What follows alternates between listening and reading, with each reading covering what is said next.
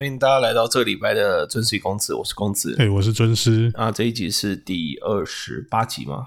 哎，看一下，我看一下，是二十八吗？哎，二十九了。嗯，哇，好快。哎，好，那这个礼拜呢，有一件最大的新闻，在关心游戏界的应该都有看到，就是 Google 推出的云端服务 Stadia 宣布要解散他们为了这个云端服务而成立的游戏开发工工作室，那是为了这个。Stadia 开发独占的地方游戏，它叫诶 Google Stadia Entertainment，我记得应该是吧？嗯，对啊，Google Stadia 那个 Entertainment 本身，他们说是因为预期花费太高，他们不愿意，就成本问题嘛，对，就买独占就好了。老师我觉得很微妙，因为对啊，独占是有限的啦，不是，是因为。就 Google 就 Star Google 的 Stadia，它就一个游戏平台来看，其实不是很有吸引力。那三场会不会给他买独占？我觉得是蛮尴尬的问题。因为独占虽然你被买，虽然可以拿到钱，但是你要付出的就是你本身品牌价值的减损，因为你会变成说你没有办法在其他平台上架。那如果你跟你买平跟你买独占那个平台，它本身够大的话，那这个损害会控制在一定范围之内，那大家还可以接受。可是 Stadia 目前的普及率，我是没有看到任何数字啊，Google 自己没有讲，但我想应该是很糟的。没，因为其实整体云端游戏都很糟了。对啊，就是它并不是一个很成熟的东西，所以就算我们之前有讲说好像可行，但是其实还是离真正有市场。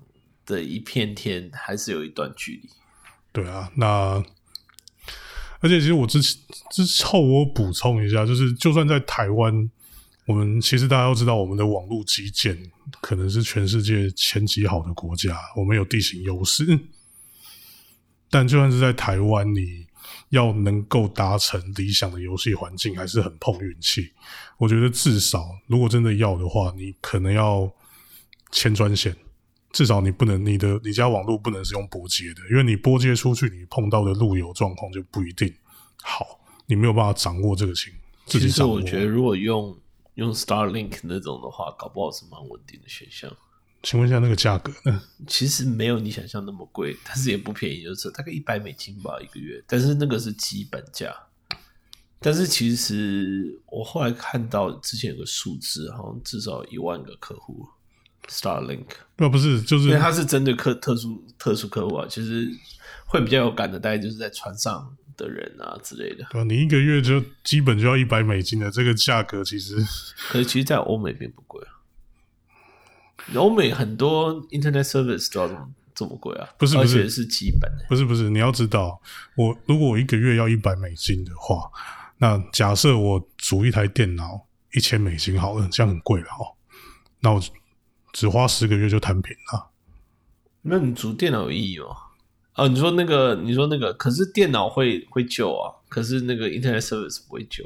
不是啊，你只花十个月就摊平了，一台电脑起码可以用个三年到四年。你说一千美金，三万块，三万块的电脑能够玩顶的吗？可以，不行啦，三万不行啦，一根一张显卡，不要说顶了，就是一张像样的显卡都要一万多嘞。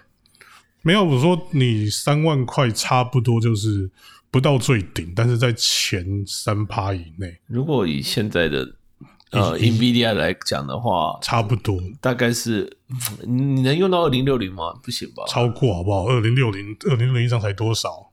有一万吧，也要一万吧。你板子、CPU 跟显卡加起来在两千，在两万五以内的话，剩下的几乎就可以解决了。没有，还有硬碟啊。SSD 啊，嗯，反正三万块大概都可以到前，就是可以到前三趴以内。而因为二零六零没有到一万那么，没有到一万多那么贵，而且你现在去组，其实还有其他的东西会，大家会现在比较尴尬，因为现在是缺货。没有，因为现在显卡就是被拿去挖矿啊，对啊，因为 Bitcoin 这么贵。那好了，反正这个问题我们先跳过，就是。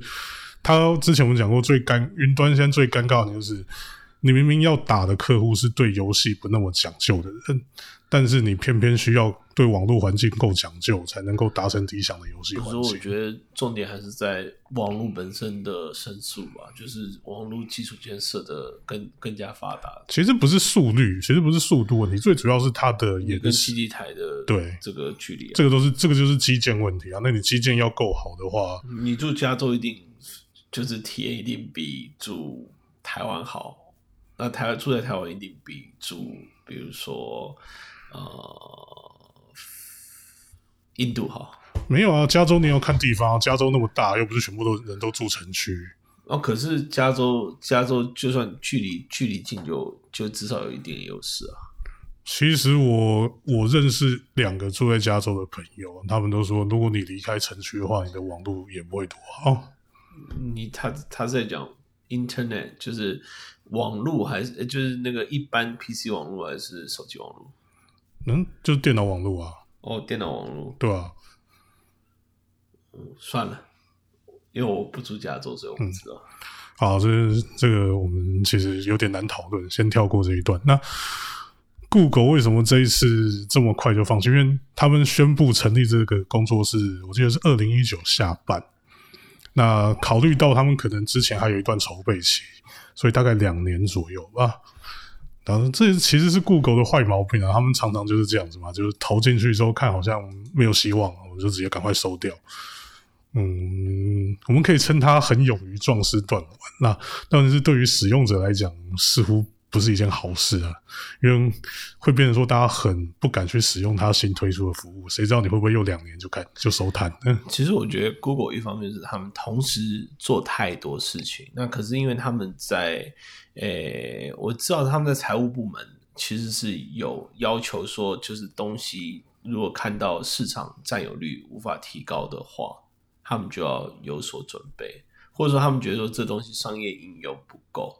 因为其实 Google 已经从他们已经没有在讲 Don't be evil 了，那他们其实现在就是说真的还蛮利益 base 的，所以其实 Google 我记得它最新的财报，其实他们的营收非常漂亮，非常非常漂亮。就是他们其实壮士断腕，你不能说它是错，只能说在这过程中有很多就是相信他们的使用者被背叛。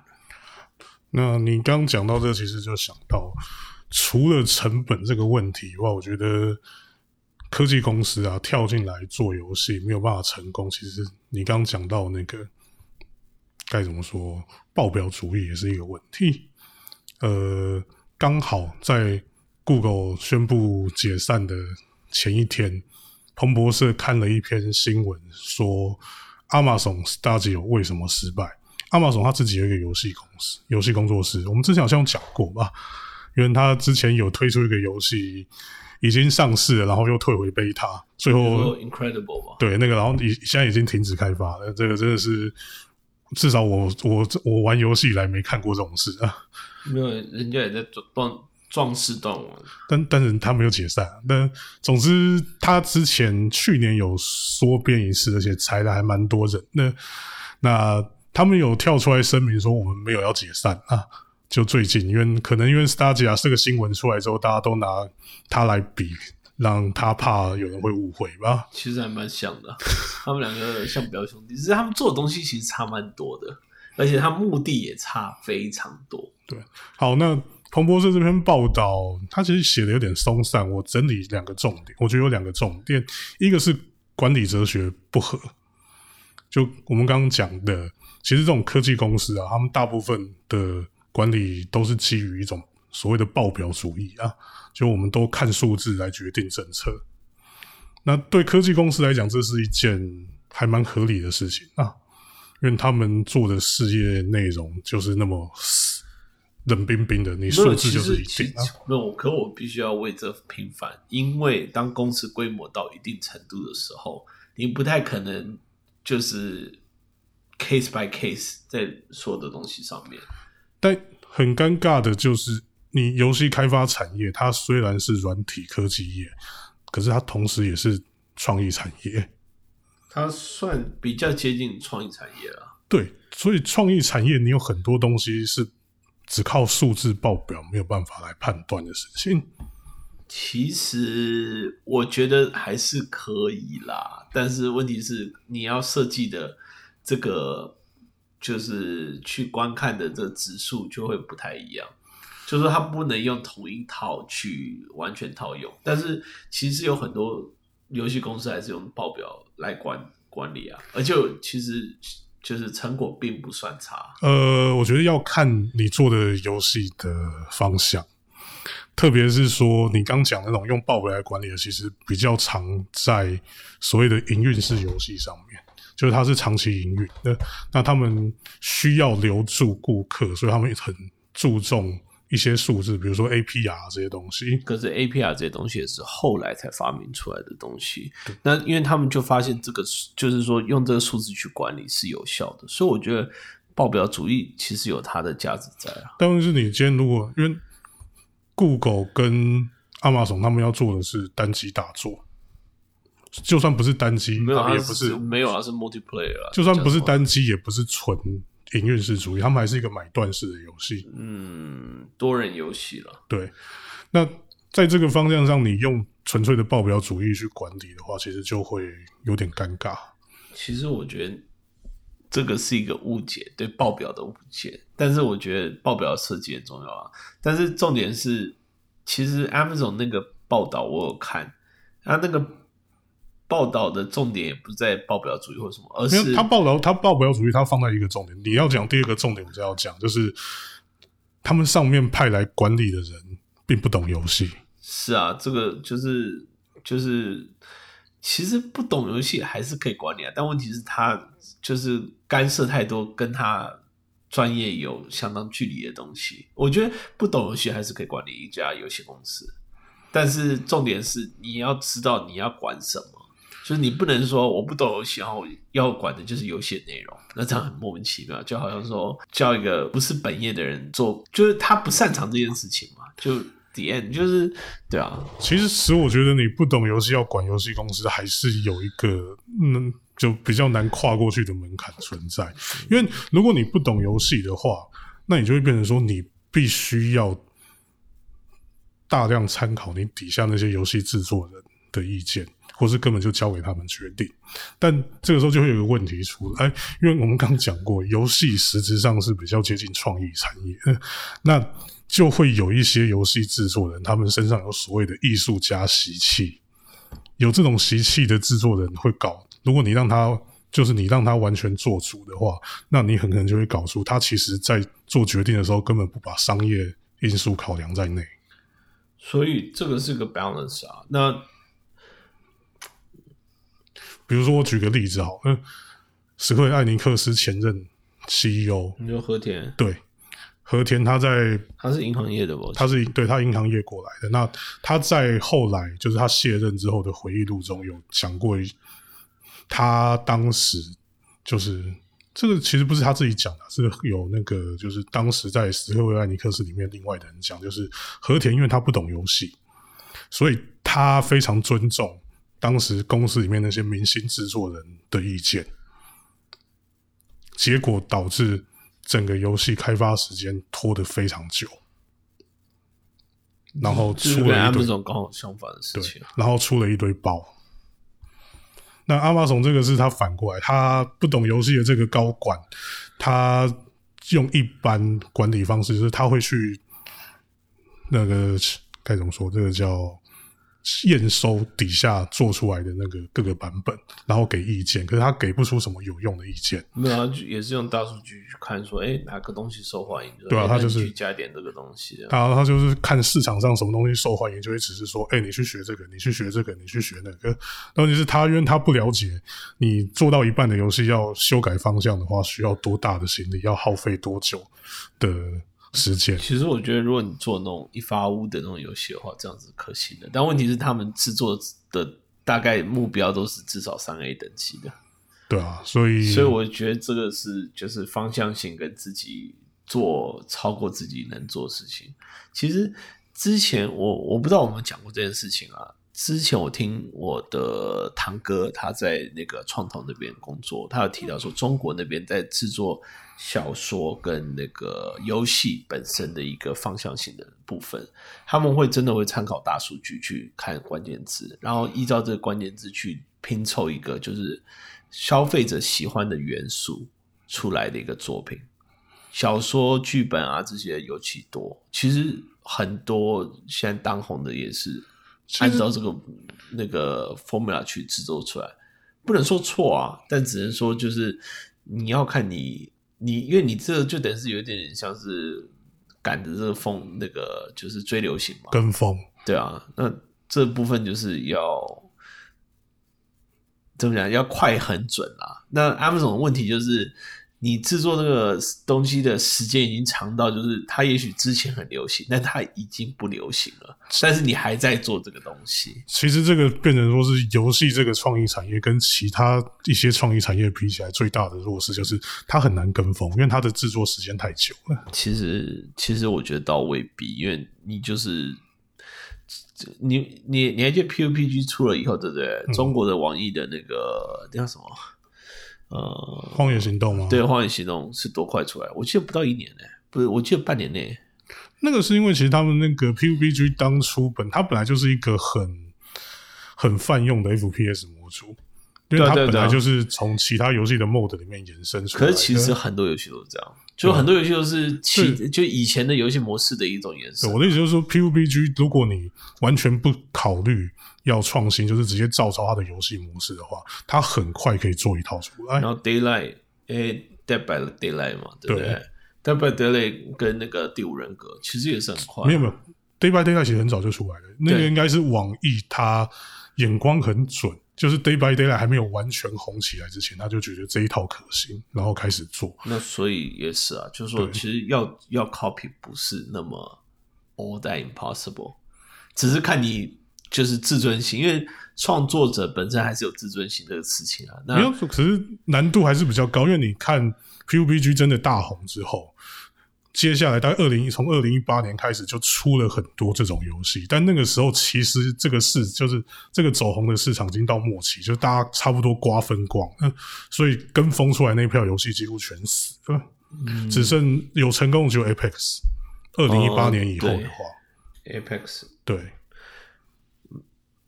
嗯，先不提《荒野行动》的话，对，有成功就 Apex，《荒野行动》好像对啊，也是二零一八了，对啊，很成很成功啊，对啊，大概二零一八年初了，但是那个其实营收方面比 PUBG 更高，对啊，但它其实也算是蛮早的，Apex 是再晚一点，所以我所以我觉得你说这个跟风不行，我觉得这不是不行啊，就是它难度会更高了。我的意思是说，你就是不能做大作类型，你不可能说，因为现在三 A 大作很多都是动不动就是六十年这样子。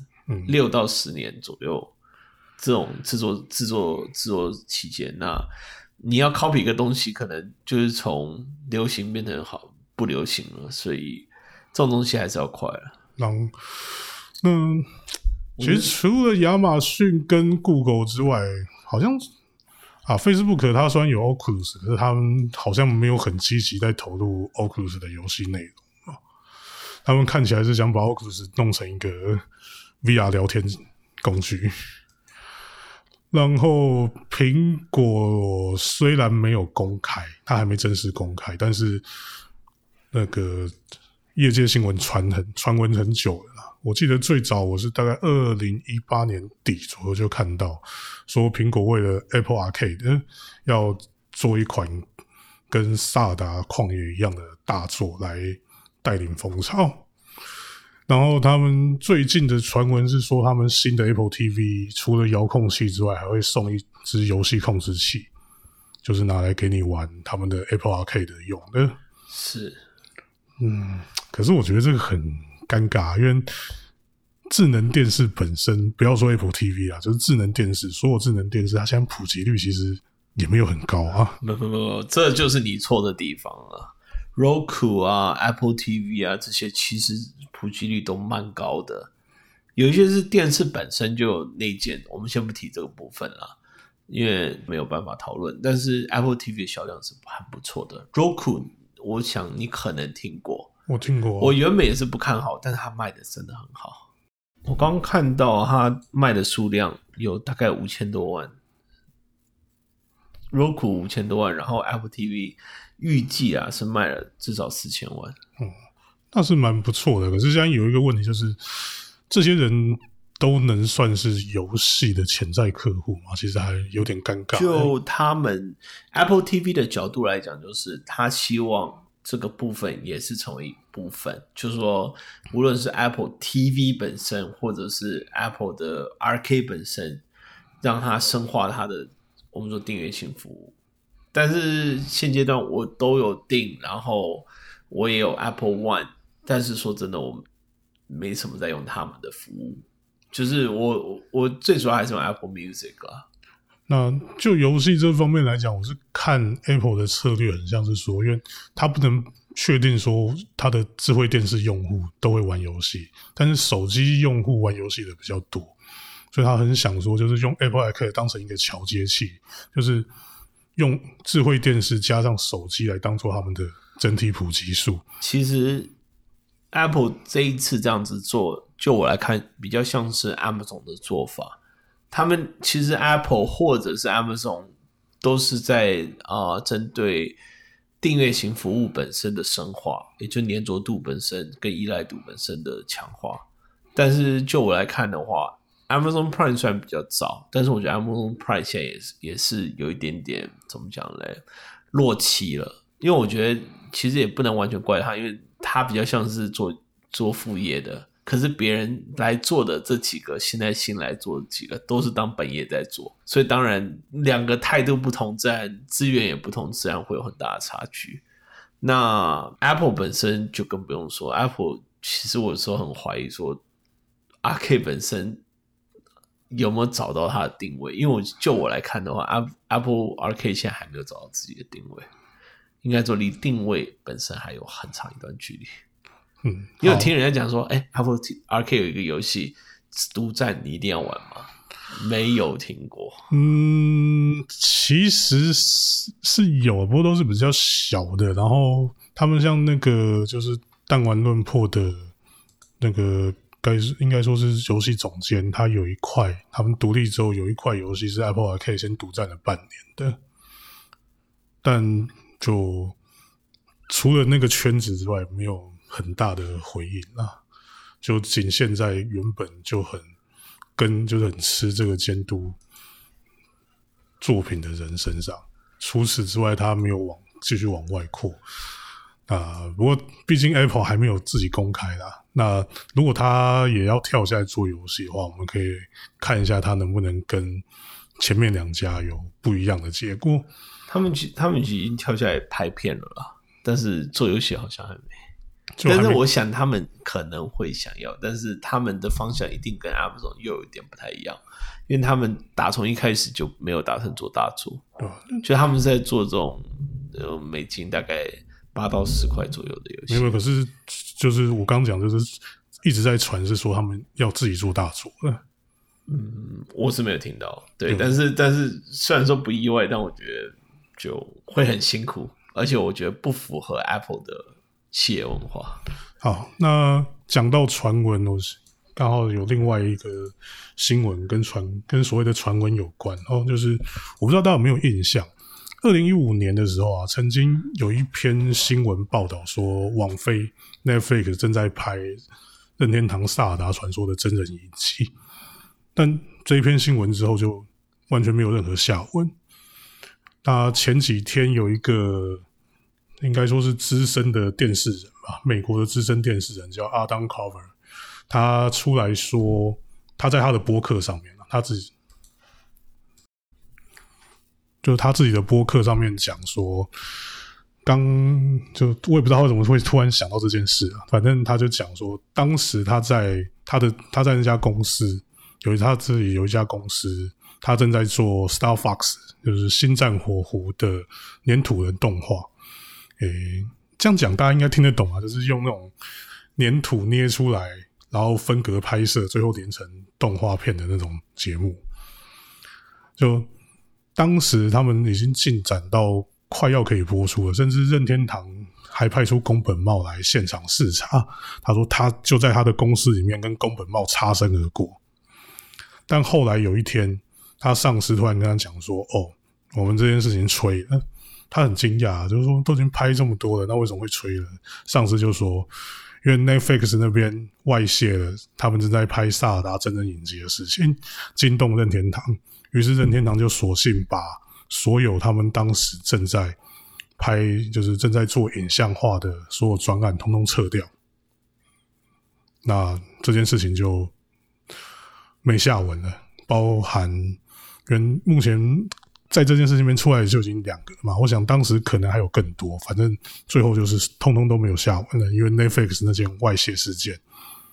那我看大家的讨美国那边讨论，其实认为就是外泄这件事情应该是 Netflix 故意的，因为这是欧美文化圈，呃，应该是欧美娱乐圈常常出现的一种宣传手段，就我外泄的时候我可以炒作一次，那等我正式公开的时候又炒作一次。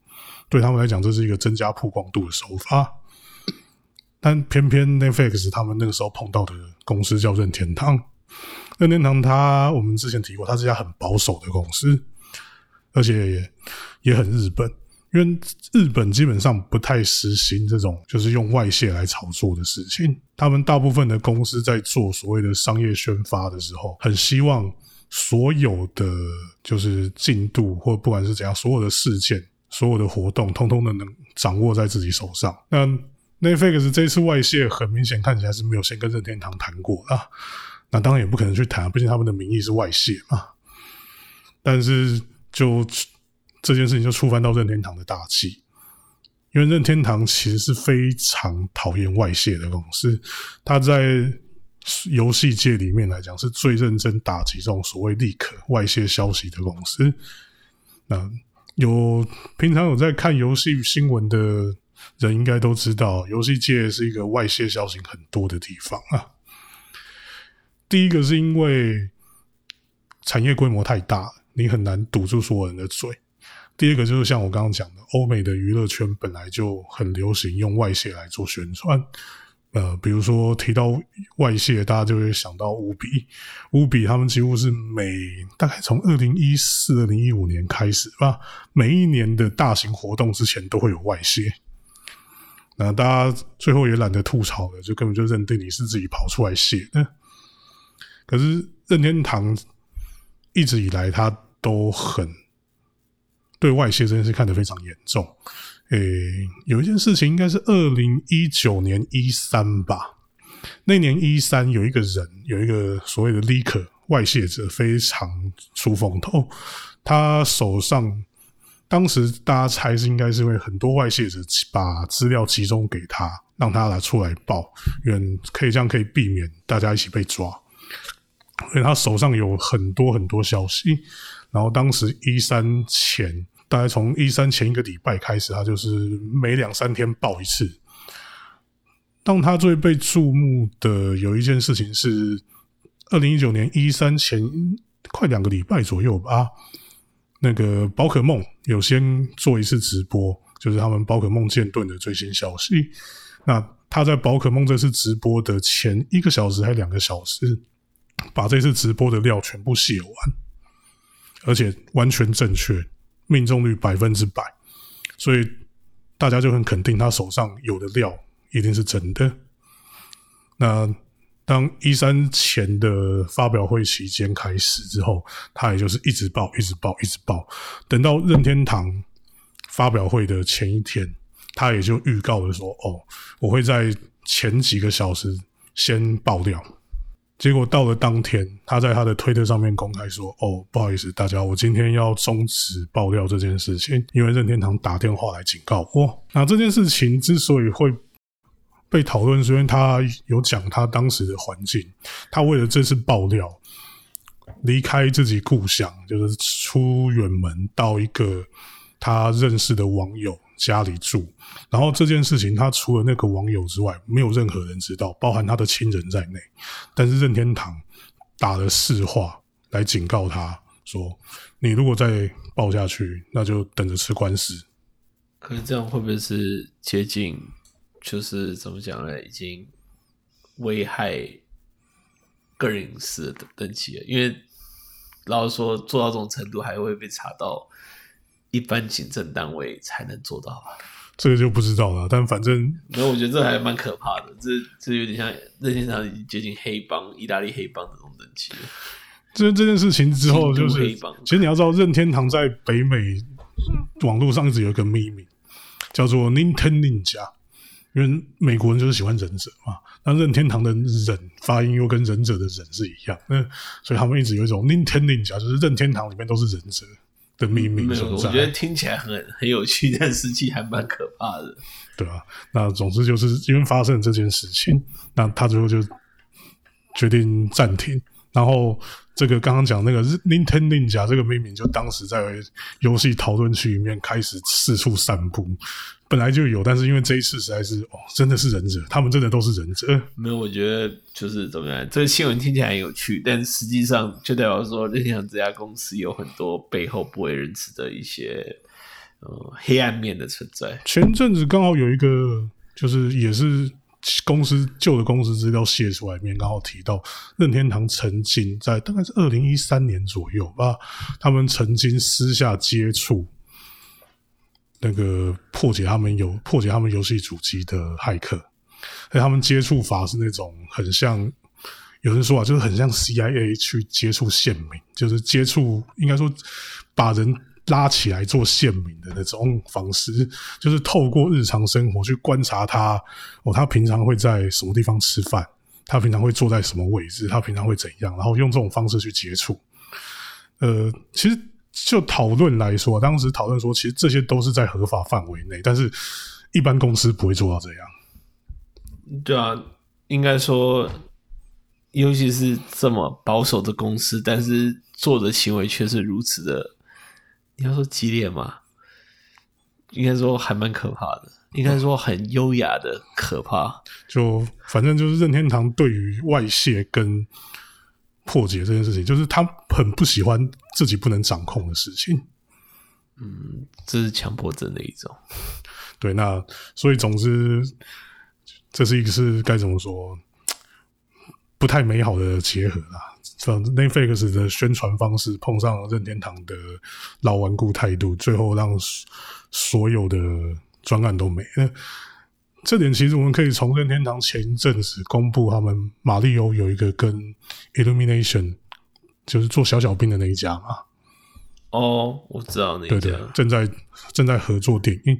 从这边你就可以马里欧不是吗？对马里欧电影，从这边就可以看出来，因为每一次消息公开都是任天堂主动公开的。其实我觉得这个还蛮不健康的，这是代表说他一定要完全的主导权。那跟人家合作，其实说真的，对任天堂来讲，其实应该蛮辛苦的，因为他其实没有很喜欢跟人家合作。对那其实 Illumination 自己也有公开，但我意思是说，所有的消息都是官方正式公开，没有任何传闻出现，你就知道他们在情报控管上面有多么神经质。就这不太好了。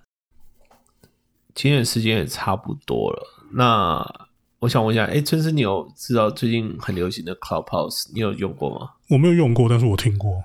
我想大家都听过了。那呃，其实没有那么多，没有你想象那么多，真的。不是，可是，在网络族群应该都有听过、啊。昨天就昨天，对啊，昨天就已经蛮多台湾人上去听各式各样的东西。你知道昨天是谁在开讲，然后整个房间爆满吗？不知道鸡排妹，哦，鸡排妹在解释，然后他们说，他鸡排妹讲完以后，聊天室所有人几乎都被圈粉了。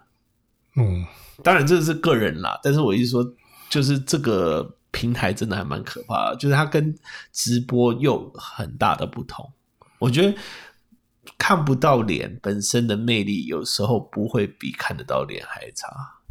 就是它本身是有神神奇的魅力在。那我今天早上，因为这个礼拜吧，我跟一个朋友熬到一个账号，那我就来试试看这样子。那一直都找不到什么有趣的东西。那昨天听了一些，然后今天早上参与了一个讨论啦，啊，就在就是其实是蛮白痴的讨论，就是在讲说一个应该是美国那边吧，开始一个讨论是啊、w h a t s your favorite 呃、best music 呃、best anime of all time？就最你觉得最棒的生中最棒的动画是什么？也不是一生啦，就是到目前为止啊你你就你最你觉得最棒的动画、最强的动画，然后当然就大家都在讲东讲西啊，然后这样互动这样，然后你可以感觉出来，就是跟直播什么的差很多，因为直播的话，你不太可能有听众被邀请上来讲话嘛。那 Clubhouse 的话，它在这种活动上可能会更平行一点，比较像是在听座谈会这种感觉。但是你也可以发问，而且你也甚至也可以表达自己意见，然后你甚至也可以插嘴。那你只是说要，就是其实大致上我觉得还蛮有礼貌的，就是大家都会先问说，哎、可不可以？就是我我可不可以发言我我我可不可以插个嘴这样子，或怎么样？就因为有些人讲，比如说我听到很多人都讲最喜欢的 anime 是 Inuyasha，就是犬夜叉。那讲到这个时候就，哦，好多人就哦，me too，yeah，I love it 之类的。然后我觉得这种共鸣感本身，大家在追求的同时，就是这东西，我觉得以小群体来讲还蛮成功的。那他现在最多最多一个房间最多是五千人。事实上，技术层面上是可以超过这五千人啦。但是我稍微解释一下哦，它本身本身是加州的新创开始的，那应该是没有中资啊，但它背后的技术应该是中资，叫做声网的一家公司。那它收费收费方法其实很简单，就是每一千分钟就零点九九美金。听起来好像没有很贵的话，可是你要以人数去算，那一分那一千分钟是除以人数，也就是说五千人的话，它每一分钟就要就是五次啊就要五块钱了，对啊、就是五次啊。就要五块钱。对，那这是他最多能承受的范围。现阶段问题还是很多，但是这个应用很有趣，我想今后一定会有很多类似的平台会出来。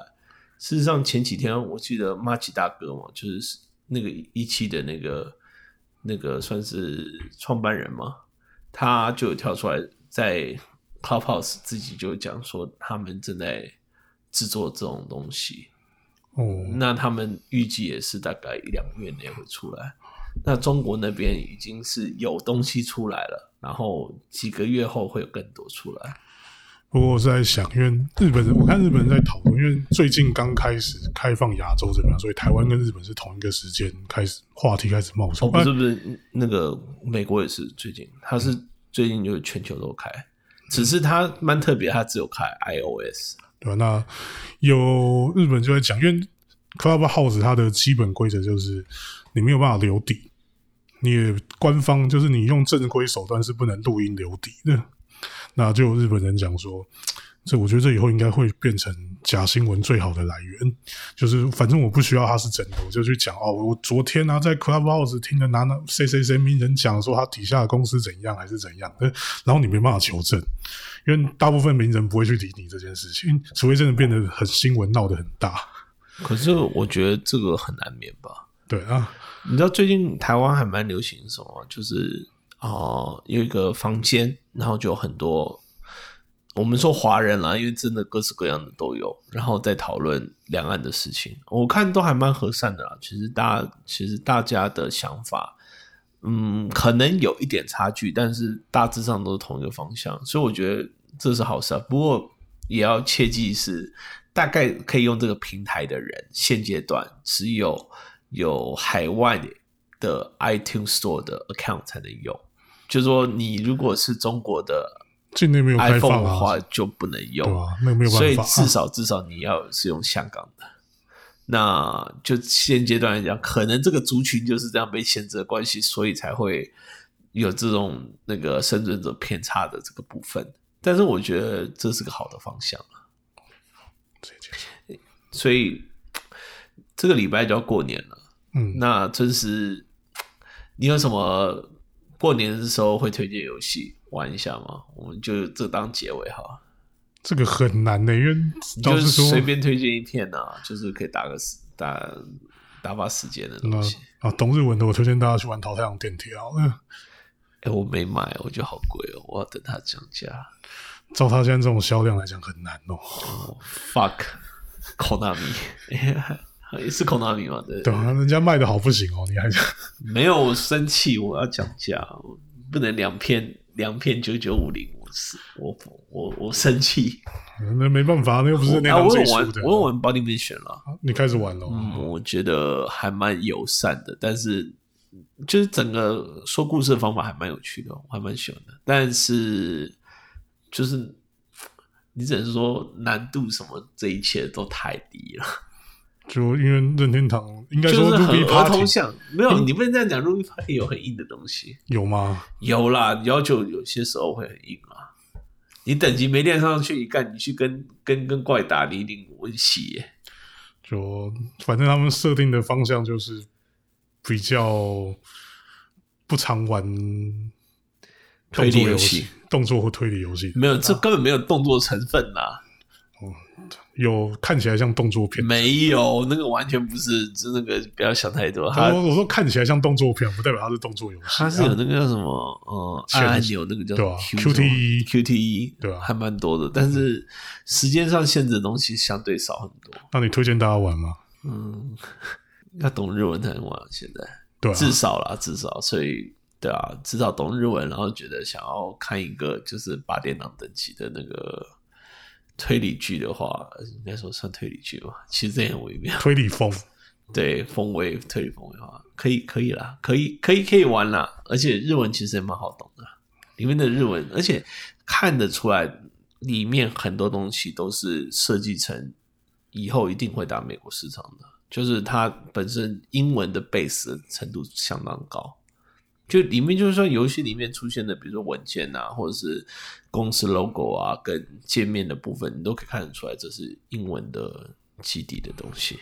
但是就不知道为什么这一篇没有同步翻同步翻译啊？因为任天堂现在几乎都是会同步翻译，但可能这一篇比较特殊吧，因为他们讲之前有讲过，就是文字游戏 AVG 因为脚本数量的关系，所以翻译的时候成本会很高。对对啦，但是我觉得这一篇的文字应该没有很多，它其实还蛮单纯的，呃，也蛮友善的，可以玩了。OK，好，那谢谢大家收听。谢谢大家收听。